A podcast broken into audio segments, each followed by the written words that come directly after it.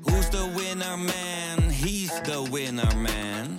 Is hij miljonair? Geen idee, maar nou en? Je hebt geen jackpot nodig to be a winner man. Oh oké, dat is wel lekker man. Pieter, goedemorgen. Goedemorgen Jarno. Het is dinsdag 31 januari en dan weten we wat eraan komt. Deadline day. Deadline day. Hoe kijk jij naar dit soort dagen? Nou, op twee manieren. Aan de ene kant is het fantastisch entertainment. Je kunt de hele dag smullen van clubs die in paniek zijn en toch nog wilde plannen ontvouwen om 1 minuut voor tijd toch nog een speler binnen te halen. En wat er soms ook nog door een fax die te laat aankomt net weer mislukt. Dus dat Precies. Is qua entertainment is dat natuurlijk altijd geweldig. En aan de andere kant kijk ik er ook een beetje naar als een indicatie van waar de voetbalindustrie soms nog staat en hoe amateuristisch dat allemaal gaat. Ik krijg soms een beetje de indruk bij wat je vroeger op school had, dan dat je een werkstuk of een opdracht die je moest gaan inleveren. En dan is het een dag van tevoren en dan zie je al die studenten om je heen druk bezig. En dan denk je, is er wat aan de hand? Oh ja, we moesten die opdracht toch inleveren. Dan haal je een dagje door en lever je iets maar in op het laatste moment. Want we moeten toch iets inleveren en die deadline staat in één keer voor je deur.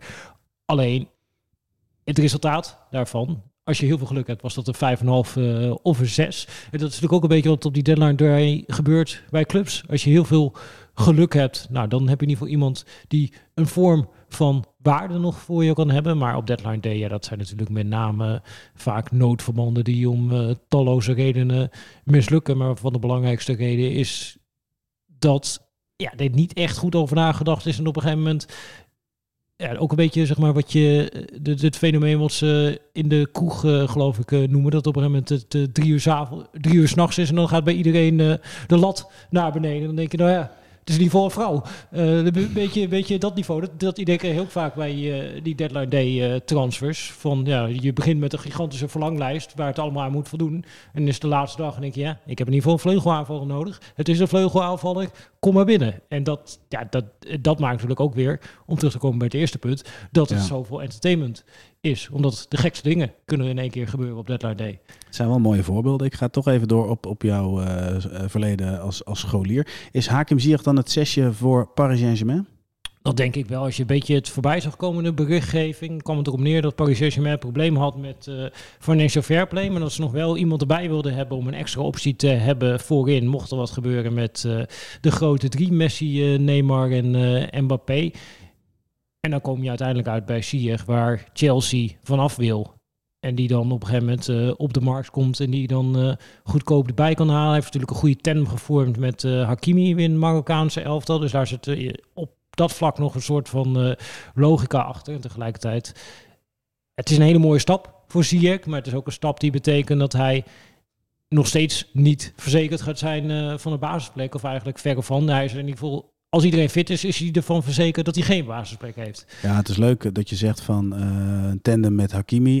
De bondscoach van Marokko die had het over de quarterback van Paris Saint-Germain. Maar heel eerlijk, ik las dat bericht en ik ben een enorme fan van Hakim Ziyech als voetballer. Zeker in de periode van Ajax waanzinnig. In de eerste fase bij Chelsea ook mooie dingen laten zien. Maar ik kan dit niet anders lezen dan het probleem van de Bank van Londen is de Bank van Parijs geworden. Niet meer, niet minder. Dat vrees ik ook voor hem, dus... het is natuurlijk wel een fantastische club die je dan aan het eind van je carrière op je cv hebt. En je krijgt de kans om te voetballen met Messi, met Neymar, met Mbappé. Ja, ik snap ook wel vanuit Ziyech's perspectief dat je denkt, dat laat ik niet liggen. Dat is toch fantastisch als je daar later over kan vertellen aan je kleinkinderen. Alleen... als je puur kijkt vanuit het perspectief voor speeltijd, dan is dit natuurlijk niet de ideale keuze voor hem. Nee, precies. Want als we dan naar de kansen gaan, we hebben het wel eens over dat je een stap hoger opzet en dat de concurrentie dan toeneemt. Concurrentie is altijd goed, zeker als het concurrentie is met perspectief.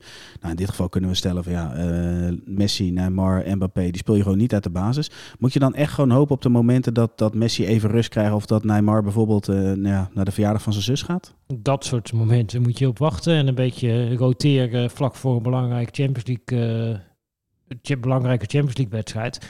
En ergens heb je het ook wel weer gezien in de afgelopen jaren dat soort spelers, dat die toch van waarde kunnen zijn. Je hebt natuurlijk Di Maria, Die heeft daar natuurlijk ook altijd nog wel een functie gehad eigenlijk achter die tridenten. Maar je hebt natuurlijk ook bepaalde spitsen. Choupo-Moting, die heeft op een gegeven moment nog een cruciale rol gespeeld in de Champions League. Icardi, die heeft daar natuurlijk wel eens een rol kunnen spelen. Dus daar op het tweede plan erachter bij Paris Saint-Germain. Ja, ga je wel je momenten krijgen. Alleen die momenten zijn wel spaarzaam. Zoals die momenten voor Ziyech ook bij Chelsea spaarzaam waren. Ja, precies. Een van de transfers die maandag al rondkwam is die van Cancelo van Manchester City naar Bayern München. Opvallende transfer. Een mooie transfer ook als je kijkt naar... Nagelsmann is natuurlijk ook wel vernieuwd in de manier van spelen. Nou, de backs zijn tegenwoordig, daar heb jij laatst een stuk over geschreven, heel bepalend in de opbouw van de topploegen. Wat ik ook... waar ik ook aan moest denken bij het lezen van dat bericht... Mazraoui, Blind, het gaat er niet makkelijker op worden. Nee, dat gaat er zeker niet makkelijker op worden. Cancelo kan natuurlijk linksback spelen en die kan rechtsback spelen. Mazraoui die ligt op dit moment uit. Blind die is tweede keuze achter Davies op die linksbackpositie en heeft nog geen minuut gemaakt. Nou, en nu komt Cancelo erbij. Dus ja, dan kun je ook al een beetje natellen dat stel dat Davies geblesseerd raakt, die valt weg. Ja, dan kies je misschien ook weer voor Cancelo weer boven Blind. Dus dat perspectief wordt er niet beter op. En van Mazraoui natuurlijk in principe hetzelfde. Je hebt daar ook nog Pavard rondlopen en dan komt nu Cancelo erbij. Pavard heeft wel een aflopend contract, dus daar is van alles ook nog wel rond omgaande. Maar dat perspectief voor Mazraoui en Blind, dat wordt natuurlijk zeker niet beter op met de komst van Cancelo. Nee, precies. Laatste gerucht dat we even gaan bespreken. Of gerucht, nee, het is geen gerucht. Paris Saint-Germain zou zich mogelijk gaan melden in Eindhoven voor Bakayoko. Talentvolle aanvaller van PSV. Hoe kijk je nou naar dat soort berichten? Want Paris Saint-Germain is natuurlijk, staat niet bekend om een club die echt investeert in jeugd. Of dat je zegt van dat ze bouwen aan het team van de toekomst. Maar echt sterker, gewoon... je kunt bij Paris Saint-Germain kun je een fantastische elftal opstellen van allerlei spelers die daar in de jeugdopleiding hebben gespeeld. En die nu elders furoren maken. Sauli Simons is daar in Nederland natuurlijk een voorbeeld van. Maar je kunt een hele lijst opnoemen van dat soort spelers die dan bij Paris Saint-Germain zelf niet redden. En maar elders wel blijken gewoon... goede spelers te zijn voor de Europese top. Dus het perspectief daar is heel laag. Ze hebben zelfs relatief gezet nog een tweede elftal afgeschaft. Dus als je daar naartoe gaat als Bakayoko, dan krijg je heel veel geld en heel weinig speelminuten. Want je kunt zelfs niet... Ja, hij speelde nu gisteren nog mee bij Jong PSV. Je kunt niet bij Jong PSV. Ja, maar daarom, hoe moet je dan naar zo'n bericht kijken? Dat is toch... Hoe je ernaar moet kijken is dus... Wat ik net schets, dat zij hebben problemen met financial fair play om binnen de bandbreedtes te blijven. Ze willen toch iemand erbij. En dan denken ze, misschien kunnen we die Bakayoko voor weinig oppikken bij PSV. En dan leuk voor erbij. Dat is denk ik hoe je ernaar moet gaan kijken. Zonder dat het nou echt... er zal geen plan zijn van... Messi stopt over 2-3 jaar misschien bij ons. Ja, en dan is Bakayoko klaar voor. Nou, ik weet wel zeker dat ze dan een nieuwe speler kopen... in plaats van dat ze Bakayoko de kans gaan geven. Dat gebeurt daar gewoon niet. Nee, precies. Nou, dan kun je ook vaak kijken naar de rol van de zaakwaarnemer in deze. Maar goed, dat is niet aan ons. Deadline Day. Op VI Pro hebben we een transferwijzer. Waarbij eigenlijk alle... plannen op een rij per club. Nou, laten we eens beginnen bij PSV. De naam van Bakayoko valt net. Dat zou dan een uitgaande transfer mogelijk zijn. Er gaat ook wat gebeuren wat betreft de inkomende transfers. Ja, flinke verbouwing bij PSV nog op de laatste dag. Philip Max die gaat waarschijnlijk naar Eindracht Frankfurt op huurbasis met optie tot koop. Op die linksbackpositie komt dan Patrick van Aanholt terug. Dat is in ieder geval de intentie. En dan komt ook nog Thorgan Hazard. Eindelijk, ze hebben de hele winter gezocht naar een nieuwe vleugelaanvaller. En die lijken ze nu dan te hebben gevonden in de persoon van Hazard. Dus de verwachting bij PSV... de beste van de twee Hazards, hè? Ja, hij is op dit moment is hij de beste van de twee Hazards. Maar ik vrees dat meer zegt over Eden dan dat zegt over Thorgan. En... Ja, Sam Planting heeft ook een analyse over hem gemaakt. Van, wat voor type is dan nou eigenlijk? Wat kan PSV ervan verwachten? En dat schetst ook meteen wel weer een interessant beeld over dat het niet echt een type Madueke of een type Gakpo is die echt aan de zijkant staat en met dribbels voor gevaar zorgt. Maar dat je eerder een type Simons kan verwachten die veel aan de binnenkant speelt als een soort van extra aanvallende middenvelder. Hij heeft natuurlijk ook als wingback geregeld gespeeld, zowel bij Dortmund als bij het Belgische nationale elftal. Ja. Dus het is iemand met loopvermogen die ook graag aan de binnenkant speelt als een soort van creatieve middenvelder. Veel meer dan dat het iemand is die aan de zijkant spelers opzoekt. Dus dat is wel voor Ruud van Nistelrooy een ingewikkelde puzzel om van de spelers die hij nu tot zijn beschikking krijgt, om daar een logische elftal van te maken. Want ja, zij missen natuurlijk eigenlijk nu in de selectie, als je dat zo leest over Hazard, nog steeds een specifieke buitenspeler die het breed kan houden en er eigenlijk twee tegenstanders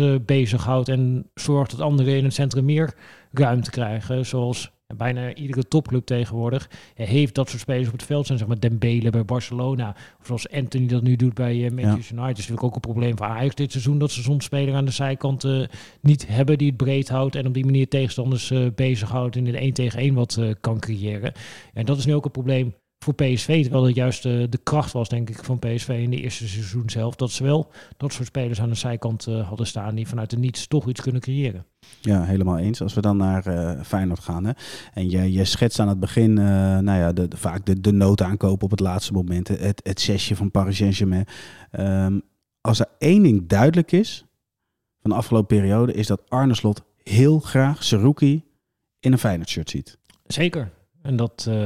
is ook logisch, gaan we later vandaag op VPRO ook met beelden wat mee proberen te doen. Maar ik denk dat Zerrouki wel precies het profiel is wat Feyenoord op dit moment mist op het middenveld. Wat denk ik iedereen wel weet van Zerrouki is dat het een van de beste balafpakkers is in de Eredivisie. Als je gaat kijken naar het totaal aantal heroveringen dit seizoen is hij zelfs de beste balafpakker in de Eredivisie. Ik denk dat wat minder vaak besproken wordt over Zerrouki is dat hij ook in balbezit heel veel toegevoegde waarde heeft. Niet alleen omdat hij veel aan de bal komt, maar juist omdat het ook een speler is die mannetjes overslaat, die linies overslaat en op die manier het spel kan versnellen en altijd de blik naar voren gericht heeft. En ik denk dat juist die combinatie heel waardevol is als je ook nog het derde aspect waar je op telt, namelijk dat hij een middenvelder is die tijdens een aanval aan verdedigen denkt. Dat klinkt misschien raar, maar dat is wel... Je hebt altijd één soort diepe nodig op een middenveld. Zeker met een speler als Kukçu die heel intuïtief voetbalt, dus die gaat altijd op zoek naar de ruimtes. Ja, dan heb je daar een speler